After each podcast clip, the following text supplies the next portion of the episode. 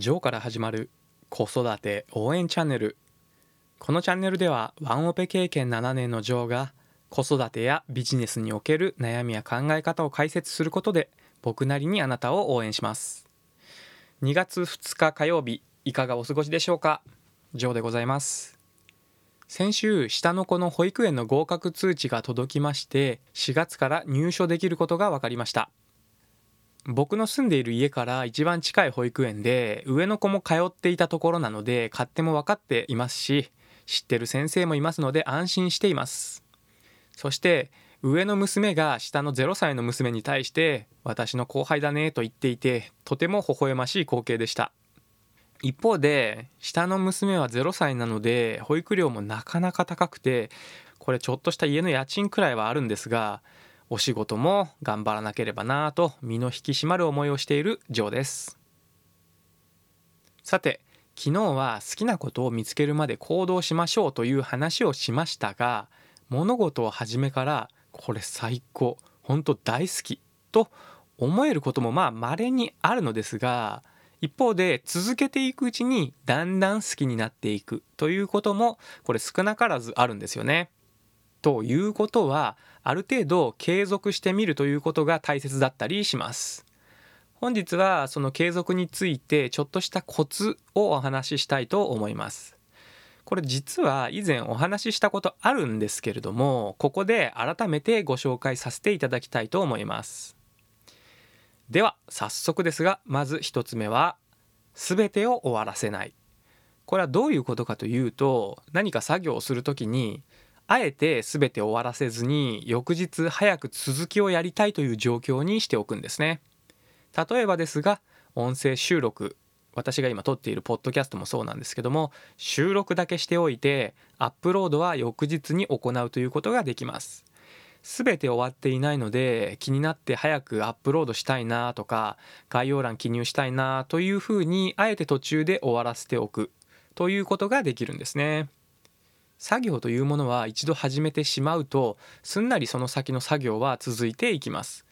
よってあえて全てを終わらせずに翌日続きをしたいというふうにしておくとモチベーションが継続するんですね。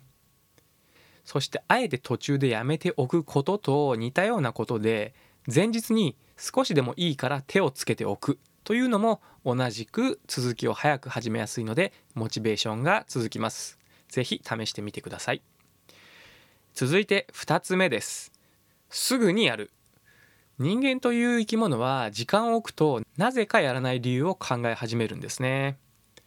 例えばですがジョギングをしようと考えた時にどうしようかなと迷う時間を置くと寒いしなとかあ雨降ってるしな天気悪いしなとか夏だったら日中は暑いからなとか夕方にしようかなとかまあいろいろ考えてできない理由を考え始めるんですね。これなんででしょうね。すごい不思議ですけど。だからそんなことを考える暇もないくらいとりあえずすぐにやるということが大切になってきます。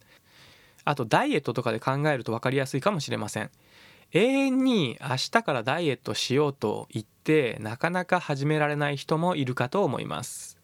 今ドキッとした人はとりあえずもう何も考えず言い訳も言わないでください。今この瞬間から食べるのをやめましょ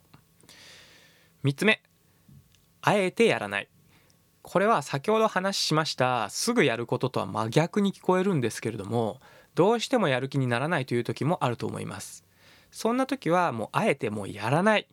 やめちゃうと決めましょう。ということをすると人間は禁止されると天の弱な生き物なのでなぜかやりたくなってしまうんですね。例えばこの今流行っているコロナの緊急事態宣言中に外出自粛の期間がありますが普段はインドアな人でもやたら外に行きたい気持ちになったりしませんでしょうか？あと子供に絶対宿題やっちゃダメだよというふうに言うと逆に案外やるということになるかもしれませんね。ただ本当に宿題をやらなかったらごめんなさい。目も当てられません。4つ目他人の目線を気にしない。これは他人の評価をモチベーションにしていたらそのモチベーションを自分でコントロールできないということにつながるんですね。自分でコントロールできるものをモチベーションにしましょう。他人の評価ではなく自分の中での目標。例えば昨日までの自分より少しでもいいので成長しているということを目標にするとモチベーションが継続しやすくなったりします。あと何かに挑戦していると必ず何かネガティブなことを言ってくる人がいるんですね。ただそんな時はこれチャンスと捉えるようにしてください。何か悪いことでも言ってくるということはその人はあなたに対して関心があるということなんですね。羨ましいのかもしれませんし嫉妬があるのかもしれません。ただ何か言ってくる人がいたらあなたに関心があるということですので言葉を冷静に受け止めて何か改善できることがあるかもしれませんし客観的な視点があるのかもしれませんので第三者からのフィードバックとして利用するようにしましょう。この第三者からのフィードバックっていうのは自分では見えてないものだったりするので結構役に立つことが多いのでこういう言葉は結構チャンスと思うと非常に有効なことが隠れていたりしますので是非冷静に受け止めて聞いてみてください。そして最後5つ目。自分の好きなことをする。これ当たり前ですよね。ただ当たり前なんですけども物事は能動的自主的でないと続きません。やりたくないことや楽しいと思わないこと辛いことというものはどう頑張ったって長くは続かないんですね。これ注意してほしいのは初めは楽しくなくても途中で楽しくなること好きになることというのもあるということです。先ほどジョギングの話をしましたが基本的にジョギングはきついと思うので辛いことは確かにあるんですけれどもできるだけポジティブな想像をするというのもいいかと思います。速く走ることができる自分だったりスタイルが良くなっている自分などポジティブなことを想像してみましょう。そして初めは辛いと思っていても継続しているうちにどんどん楽になったり成長していく中で楽しくなったりするということもあるので初めは好きなことでなくても途中で好きになったり楽しくなったりすることもあるということを覚えておいてください。どうしても楽しくならないのであれば無理して継続する必要はないかなというふうに個人的には思っています。モチベーションを継続するために必要な自分の中での自信を失わないためにも自分に嘘をつかないことは大切なのかななんて思っています。以上好きになるために継続するコツこの5つを話しましたが改めてまとめてみますと